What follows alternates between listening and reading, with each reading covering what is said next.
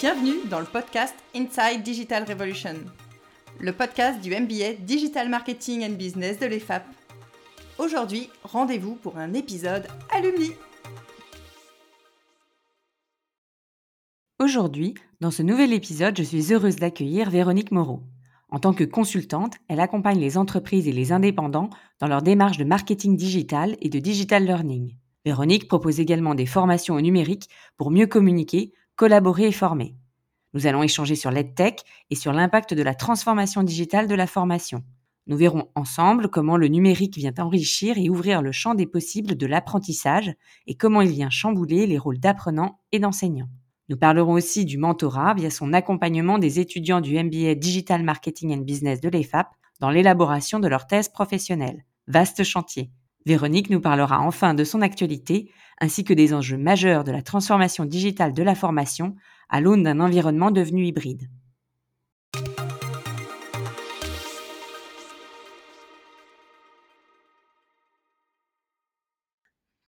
Bonjour Véronique et euh, bienvenue euh, dans ce nouvel épisode. Je suis ravie de, t'accueillir euh, aujourd'hui. Est-ce que tu pourrais te présenter à nos auditrices et à nos auditeurs? Eh bien, bonjour Claire. Bah, d'abord, merci pour cette invitation. Alors, je suis Véronique Moreau, fondatrice du Connecting Hub et je suis aussi alumni du MBA en Digital Marketing et Business, promotion 2017-2018. Donc, tu, es la, créatrice donc, de The Connecting Hub qui euh, accompagne euh, des indépendants et des entreprises dans leur démarche de, marketing digital et de digital learning. Est-ce que tu peux nous dire en quoi ça consiste précisément et comment t'es venue euh, l'idée de cette activité? Alors effectivement, mon activité consiste à accompagner les entreprises, les indépendants ou les organismes de formation dans leur démarche de marketing digital. Mais c'est vrai qu'aujourd'hui, ce sur quoi je me focalise le plus, c'est sur vraiment les parcours, la digitalisation des parcours de formation. Donc, je vais tendance aujourd'hui à plus travailler avec des organismes de formation ou des formateurs indépendants. Et en fait, comment est-ce que je suis arrivée donc à cette nouvelle vocation, à ce nouveau métier? Eh Bien, d'abord, c'est que le, sujet de la formation m'intéresse depuis toujours. J'ai toujours eu à cœur de me former et aussi d'encourager mes collaborateurs à se former. Et c'est, cette idée m'est venue en particulier, vraiment très précisément, quand je travaillais dans le secteur de la cosmétique professionnelle, car le volet formation était vraiment complètement intégré à la stratégie de développement de la marque. Et on avait un gros besoin de formation de nos clients. Et à cette époque, bon, ben moi, je n'étais pas formatrice, mais je travaillais étroitement avec les équipes de formation et j'étais très curieuse de, de connaître les nouvelles modalités d'apprentissage et notamment les modalités d'apprentissage possibles grâce au digital. Et c'est vraiment ce qui m'a donné envie, quand j'ai intégré le MBA en marketing digital, de me spécialiser dans le digital learning. D'accord, très clair. Et donc, du coup, tu, en parallèle de cette activité, tu, tu accompagnes euh, aujourd'hui les étudiants du MBA euh, Digital Marketing and Business de l'EFAB dans l'élaboration de leur thèse professionnelle. Euh, qu'est-ce que tu, quel est ton rôle exactement dans cet accompagnement? Alors oui, effectivement, bah, Claire, hein, tu le tu le sais, tout comme moi, la thèse professionnelle fait partie, du du cursus, du parcours, dans le, MBA en marketing digital part-time. donc la thèse professionnelle, donc c'est un travail, individuel, hein, qui doit être fourni par chaque étudiant à la fin de son année. Mais comme on le sait, individuel ne veut pas dire, faire, de façon isolée, en solitaire, hein. Et nous, ce que l'on essaie de faire, dans le cadre de ce mentorat, parce qu'en fait, j'ai un rôle de mentor dans ce cadre, eh bien, on va proposer et donc ça, c'est l'équipe pédagogique du MBA qui a mis ça en place. Elle a mis en place une équipe de mentors. Donc, nous sommes trois cette année à faire cette activité. Et tout au long de l'année, nous allons accompagner les étudiants sur leur travail de thèse. Alors, bien évidemment, notre rôle à nous n'est pas d'être des spécialistes de tous les différents sujets qui vont être traités par les étudiants. Nous, en tant que mentors, ce que l'on va apporter, c'est une structure. On va les guider. On va leur apporter une méthodologie de travail et de recherche. Et surtout, on va leur apporter un environnement qui va être favorable et propice à l'échange entre pairs. Donc, en fait, un, mentor, contrairement à un professeur, ne va pas apporter de connaissances, mais il va apporter une méthode, un soutien, une écoute mmh et proposer une approche où tous les étudiants vont aussi pouvoir travailler ensemble sur leur travail, même si au final, ça reste un travail individuel. D'accord, donc c'est vraiment un, rôle, je dirais, à la fois de booster, mais aussi un peu d'aiguillon, de, pour ouvrir les esprits et puis pour rassurer et accompagner les étudiants. Oui, tout à fait. Effectivement, le mot rassurer est important, heu, parce que très souvent et en plus déjà il y a des étudiants qui font une thèse pour la première fois ou qui ont quitté le milieu scolaire pendant qui ont travaillé pendant 20 ans et ils décident de reprendre leurs études. Donc dans le cadre de leur reconversion, on leur demande de faire une thèse et ça peut être extrêmement intimidant et ce que l'on essaie de faire très rapidement dès les premières séances, heu, c'est d'avoir des sé des séances de déblocage. On ne veut absolument pas qu'un étudiant se sente bloqué ou ait le syndrome de la page blanche, voilà, donc on essaie très, très vite de lever les freins. Et d'ailleurs à chaque séance, on travaille énormément sur les freins possibles. Et là encore, on utilise l'intelligence collective parce qu'au sein du groupe, il y a toujours d'autres étudiants, heu, qui sont à même, de d'apporter des solutions, donner des conseils. Et c'est ce que va faire le mentor, c'est soit lui-même apporter du conseil ou faire, heu, ou inviter les autres, étudiants à apporter leur, leur pierre à l'édifice. D'accord, donc c'est une vraie, heu, démarche, heu, à la fois individuelle et collective et Tout heu à fait, et oui. heu, vraiment très positive, je dirais, dans un travail qui est souvent perçu comme une énorme montagne à franchir. Exactement et on le sait, hein, tous les étudiants au final ont un énorme, sentiment de satisfaction quand ils ont terminé ce travail donc c'est ça se fait parfois dans la la douleur, dans la d voilà, il y a de y a de la sueur et cetera, mais au final, le plaisir d'avoir, heu, s pu produire une thèse aboutie, heu, apporte un énorme, sentiment de satisfaction et peut être extrêmement utile dans sa carrière professionnelle. Tu es un peu finalement le coach sportif de de la thèse professionnelle, quoi? Exactement, et on peut dire ça, tout à fait.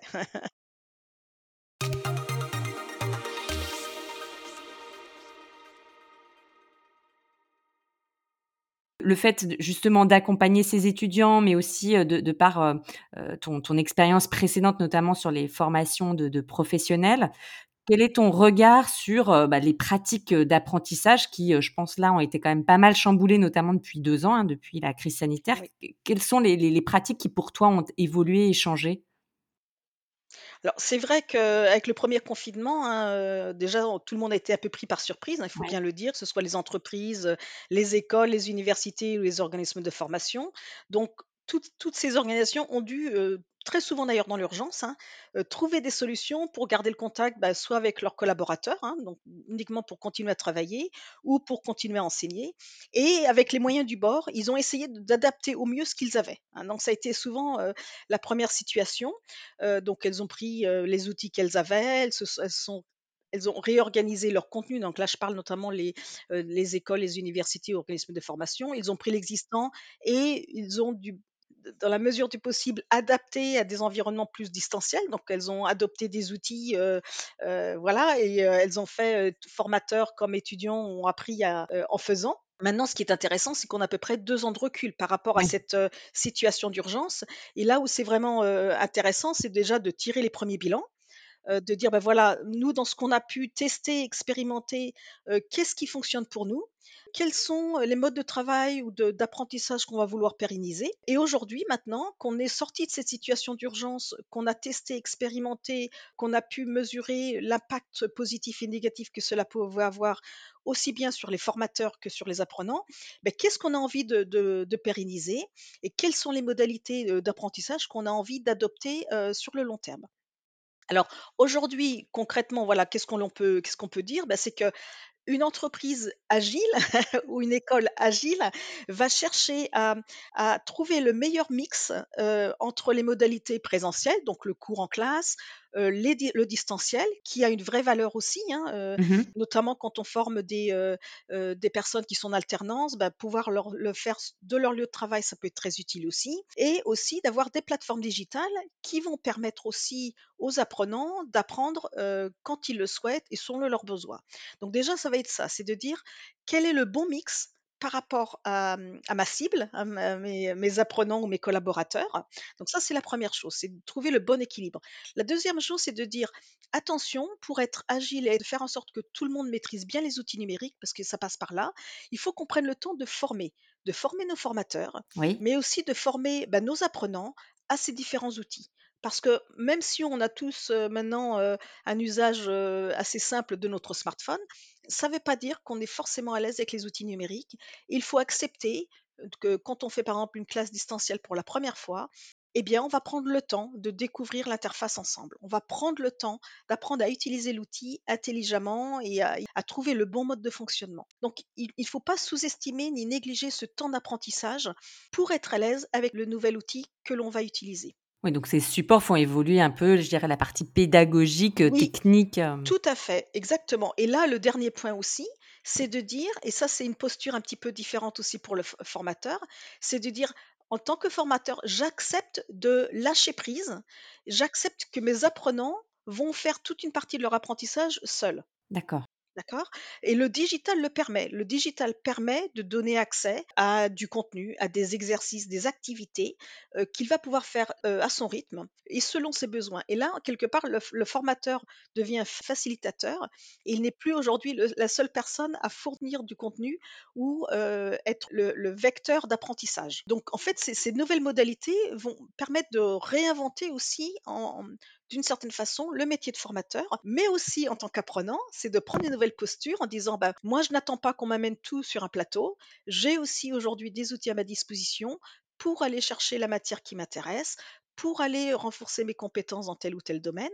Donc ça offre énormément de liberté, aussi bien aux formateurs et entreprises qu'aux apprenants, aux collaborateurs. Et c'est ça qui est vraiment intéressant. Oui, c'est fou, ça change fondamentalement finalement le rôle du formateur, mais fondamentalement aussi la façon d'apprendre pour le former, euh, qui n'est plus à se, entre guillemets, poser devant un, formateur ou un professeur et de juste euh, ouvrir les vannes des oreilles et du cerveau pour euh, engranger tout le savoir. Voilà, exactement. Et là encore, pour l'apprenant, hein, c'est une nouvelle posture. Donc pour certaines personnes, ça va être très naturel et même ce sera très bien accueilli. Pour d'autres personnes, ce sera beaucoup plus difficile parce que le système scolaire encore aujourd'hui a tendance à nous laisser assez passifs. Donc, avoir une démarche active dans son apprentissage, eh bien là encore, ça demande aussi de l'effort et du temps. mais je pense qu'on va de plus en plus vers, vers ce mouvement. En fait, c'est quand même un mouvement de fond qui se dessine et qui est justement possible grâce, grâce au digital hein, et la démocratisation de, des contenus de formation.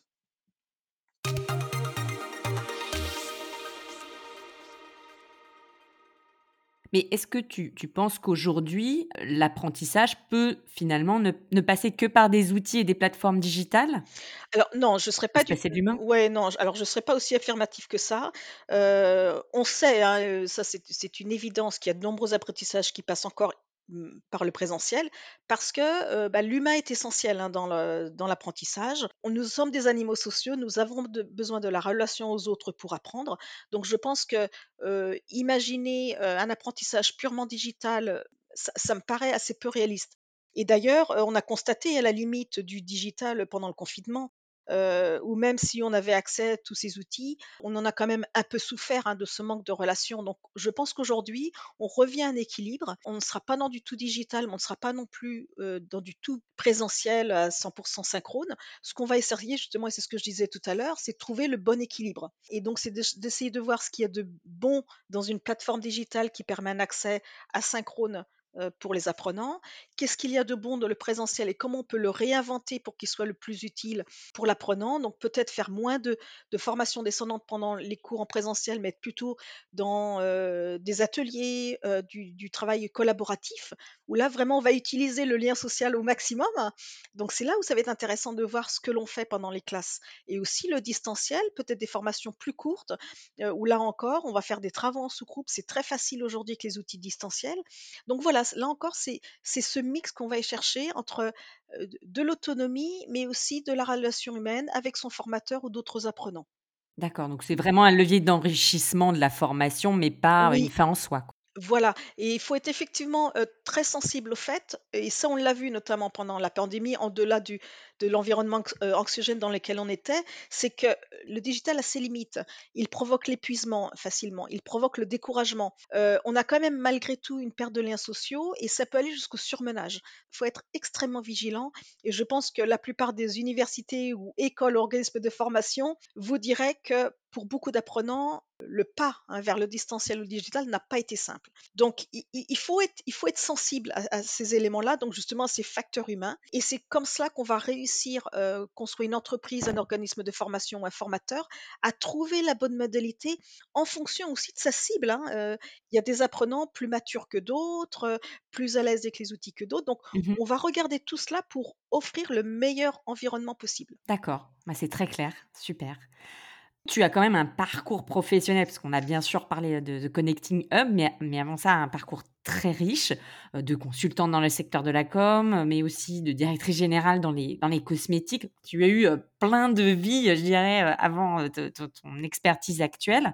Qu'est-ce qui t'a poussé en 2017 à, pousser la porte du, du MBA Digital Marketing à une business de l'EFAP eh alors, comme je le disais tout à l'heure, je crois que j'ai une soif d'apprendre et de me former qui m'a toujours poursuivie, euh, depuis le début, hein, de ma carrière et alors j'ai eu vraiment beaucoup de chance, hein, dans ma carrière. J'ai effectivement travaillé dans des univers très différents, en France comme à l'étranger. J'ai, euh, travaillé dans des secteurs d'activité qui n'avaient rien à voir, de la papeterie industrielle à la cosmétique, donc je suis passée vraiment vers des secteurs qui n'avaient rien à voir. Mais malgré tout, même si j'étais toujours en mouvement, toujours en train de me poser des questions, etc., je me suis quand même sentie, à un moment donné, un peu coupée justement de ce monde du digital. Je n'étais pas sûre de bien le comprendre. Et je me suis dit qu'à un moment donné, il fallait que je bah, me remette à niveau, que j'essaie de comprendre comment aujourd'hui on communique, qu'est-ce qui a changé, comment est-ce qu'aujourd'hui on collabore avec donc en interne ou en externe avec ses clients, comment est-ce qu'aujourd'hui on se forme. Et j'avais vraiment envie, une vraie curiosité par rapport justement à toutes ces nouvelles modalités digitales. Et quand j'en ai eu l'occasion, je me suis dit, bon, ben voilà, là, en 2017, j'ai, identifié le MBA en, en, digital marketing et business comme une très bonne piste pour moi. Et ça a été vraiment, euh, je vais dire, un révélateur. Euh, j'ai pris conscience de toutes mes lacunes. j'ai pris conscience de tout l'univers, de tout l'écosystème digital et de toutes ses facettes. Et Dieu sait s'il y en a énormément.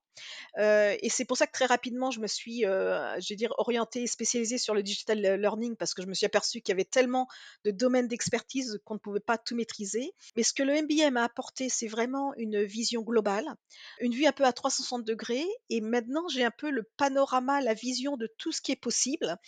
Ça a beaucoup plus de sens aujourd'hui. Donc vraiment, pour moi, c'était ça, c'était de me poser et me dire, ben voilà, je reprends tout à zéro en ce qui concerne la digital. De quoi ai-je besoin et vers quoi j'ai envie d'aller maintenant? Et vraiment, ça a été pour moi une vraie révélation, je dois dire. Ah non, mais c'est faire preuve d'humilité et aussi de, d'envie d'apprendre et de se remettre en question qu'après un, un tel parcours, de repartir, je dirais, sur les, sur les bancs de l'école et pour un tel sujet qui peut faire euh, un peu peur au départ ou en tout cas qui peut paraître un peu euh, bon, technique, on va dire. Oui, alors ce qui est rassurant, c'est que euh, malgré ce que l'on peut penser, il y a des neuromythes et de dire qu'on apprend que quand on est jeune.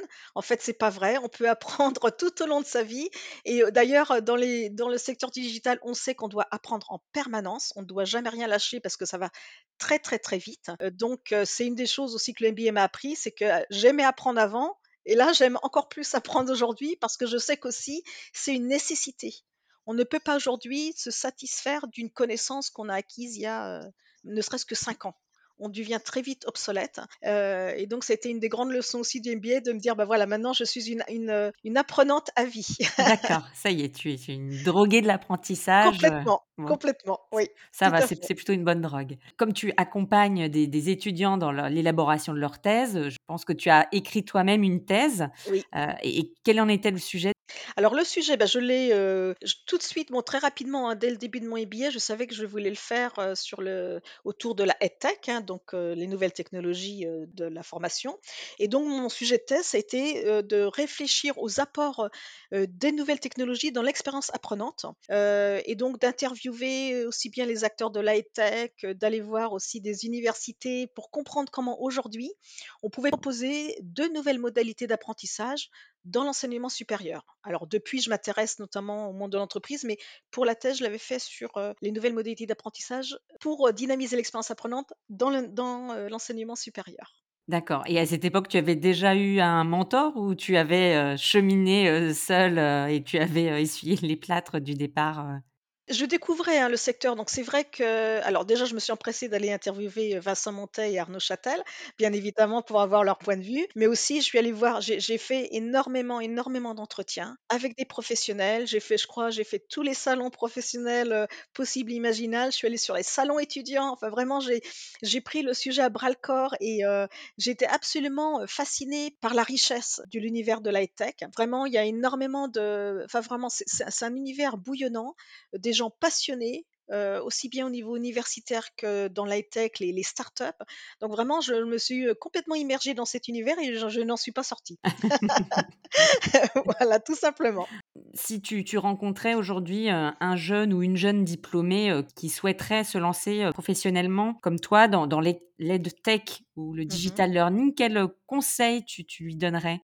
Alors déjà, heu, on peut dire merci la pandémie, hein, d'une certaine façon, même si, heu, c'est c'est un scénario qui qui n'est pas très agréable. Mais en l'occurrence, la pandémie a a vraiment, heu, fait exploser, heu, l'high tech, clairement. Heu, elle a ouvert de nouveaux horizons. Ça a vraiment été un vrai coup de projecteur et d'accélérateur sur les nouvelles modalités d'apprentissage, notamment distanciel ou digital. Donc aujourd'hui, concrètement, il y a une très, très forte demande, hein, heu, au sein des entreprises, au sein Mmh des mh. écoles, au sein des organismes de formation, pour des fonctions de concepteurs pédagogiques, de chef de projet en digital learning et parce que ça demande à la fois des compétences en ingénierie pédagogique, mais aussi, heu, d'avoir une appétence pour le digital. Donc si ce secteur vous intéresse et que vraiment vous avez un intérêt pour l'apprentissage, heu, la formation, mais vraiment il faut y aller, il faut foncer, il y a vraiment beaucoup, beaucoup de travail à faire et les demandes sont très, très fortes auprès des entreprises. D'accord, c'est plutôt, une bonne chose et ça donne, envie en tout cas de s'y intéresser. Ah oui, oui, franchement, il y a y vraiment de belles cartes à jouer si vous êtes passionné par le sujet. Pour finir, heu, c cet entretien, quel est, heu, selon toi, hem, soit le sujet du moment sur le digital learning ou l'actualité, je dirais, heu, 2022, heu, que soit pour toi ou pour The Connecting Hub? Alors, bah, mon actualité, c'est de continuer à accompagner les, les entreprises et les organismes de formation, hein, sur leur, heu, sur la digitalisation de leur parcours de formation. Donc là, je suis en plein dedans dedans. J'ai j'ai pas mal de missions, heu, sur le sujet. Donc c'est vraiment un univers, là encore, qui où il y a énormément de possibilités. D'accord. Très souvent, quand on parle digitalisation, ça fait un petit peu peur. On se dit: «Oh là là, j'ai soit j'ai pas les compétences ou j'ai pas les moyens» et là, c'est vraiment intéressant de voir qu'on a à tout moment la possibilité de mettre le curseur là où on le veut. Là encore, en choisissant le bon mix en fonction de de des matières que l'on enseigne, de son équipe de formateurs et de ses apprenants, eh bien, il y a plein de possibilités et on peut vraiment les adapter à son environnement. Donc ça, c'est déjà la 1re chose, c'est de dire, bah, dédramatisons, heu, ce que veut dire la digitalisation, heu et après, bah, on y va étape par étape, hein. On on fait, on apprend, on fait de l'itération permanente, on évolue et cetera. Donc ça, c'est vraiment, je dirais, mon actualité, travailler là-dessus. En ce qui concerne les grosses tendances dans la tech ou voilà, bon, ça, je vais rien inventer, on beaucoup d'acteurs en parlent. C'est de dire qu'aujourd'hui, heu et ça et ça revient sur ce que je disais tout à l'heure, on remet un maximum d'humain dans le digital learning. C'est-à-dire qu'aujourd'hui, on va on va faire de moins en moins du tout digital. Il va toujours y avoir une brique humaine et c'est pour ça qu'on parle beaucoup, alors là, je vais utiliser un anglicisme et peut-être un jargon, le blended learning, qui est l'apprentissage mixte, où on Mmh va justement essayer de de trouver quelles vont être les bonnes heu, modalités entre du tutorat humain, heu, une plateforme digitale, des classes virtuelles de temps en temps. Donc comment on va pouvoir organiser tout cela pour que tout le monde y trouve son compte et que surtout les apprenants restent motivés, restent engagés et voilà et qu'ils apprennent et qu'ils évoluent? Donc je dirais que la grosse tendance, c'est ça, c'est, d'associer l'humain et le digital. Oui, c'est un vaste chantier, hein. C'est un vaste chantier et heu, ça demande là encore, hein, comme je le disais tout à l'heure, bah, une nouvelle posture pour la formateur, une nouvelle posture pour l'apprenant. Mais on peut dire qu'aujourd'hui, concrètement, toute personne qui s'intéresse à un sujet, qui a envie d'évoluer dans ses pratiques, il va pouvoir trouver une multitude de de de contenus, heu, sur internet, même sur YouTube, tout simplement. Oui. Il va trouver plein d'écoles qui vont pouvoir lui proposer des formules assez agiles qu'il va pouvoir faire en même temps que son travail. Donc dans le cas de la formation continue, aujourd'hui, je dirais, on n'a plus d'excuses. C'est vrai. Mais on peut vraiment aujourd'hui tout apprendre à son rythme. Heu, il y a plein aussi de de de cours qui sont très, très accessibles en ligne, qui peuvent être aussi la 1re étape, on va dire, de de vulgarisation. On commence un petit peu à s'approprier le sujet et après on on va aller trouver des organismes sur lesquels avec lesquels travailler pour se spécialiser. Donc moi, je dirais que c'est ça la grosse tendance, c'est on met de l'humain dans le digital et aujourd'hui, on donne concrètement accès à n'importe qui de se former tout au long de sa vie pour des coûts tout à fait raisonnables. Donc vraiment, ça ouvre un champ illimité, bah, je dirais pour tous. Hein. et donc, on peut tous aujourd'hui monter en compétences. On peut tous aujourd'hui trouver un organisme ou une plateforme qui va nous convenir pour apprendre. C'est vrai. Et ça, c'est fabuleux. Ah oui, non, c'est clair et surtout qu'on a une multiplicité, comme tu disais, voilà, YouTube ou, des blogs, des podcasts, des contenus, Instagram ou TikTok ou autres qui font que c'est la première approche, vers la connaissance et qui permettent ensuite, après, peut-être, de se structurer un peu plus via des organismes de formation et et des formations soit distancielles ou un peu, hybrides avec, avec du présentiel et des accompagnants, que ce soit des professeurs ou des mentors comme toi. Tout à fait. Et moi, ce que je trouve absolument fabuleux, parce que je suis, un certain nombre de comptes, de professionnels justement sur Instagram ou TikTok, c'est de voir à quel point ils aiment transmettre aussi la générosité, le temps qu'ils consacrent à mettre du contenu pédagogique. Donc aujourd'hui qu'on soit, paysagiste ou électricien ou plombier, on on voit aujourd'hui des passionnés de leur métier qui transmettent avec énormément de générosité. Et donc quiconque s'intéresse à ces matières-là peuvent aussi apprendre par, par des professionnels aguerris, qui qui justement font preuve d'énormément de pédagogie, de générosité à transmettre leur savoir. Donc voilà, aujourd'hui, c'est accessible à tous et c'est formidable, de voir l'évolution et ce qu'a permis le digital justement pour démocratiser l'accès, aux connaissances. C'est un vecteur d'accélération finalement, euh, de l'accès à la connaissance et de, de l'échange et de la formation et, de la transmission qui finalement sont, sont l'essence même et du digital et de la formation de manière générale. Exactement et moi je suis absolument fascinée de découvrir tous les jours j'apprends, je Mmh. découvre des nouveaux comptes, des nouveaux, heu, sites et je je voilà, je c'est un émerveillement perpétuel. Alors c'est fatigant, hein, par contre, hein, d'apprendre en permanence, donc faut savoir aussi se des fois se reposer et cetera, mais c'est quand même je trouve que dès qu'on tombe dedans, ben, on on attrape le le le bug de l'apprentissage et heu et on a envie d'apprendre toujours plus et heu et d'aller toujours plus loin. Et ça ne nous lâche plus, la oui, exactement, exactement. Eh ben, écoute, un grand merci à toi, heu, Véronique, pour cet entretien, pour nous avoir fait découvrir, heu, l'EdTech et le digital learning. Je te souhaite une très bonne, continuation et puis un bel avenir pour, The Connecting Hub. Merci beaucoup Claire. Merci pour votre écoute et à très bientôt pour un nouvel épisode du podcast Inside Digital Revolution. Si vous avez aimé cet épisode, n'hésitez pas à nous le dire en nous mettant plein d'étoiles.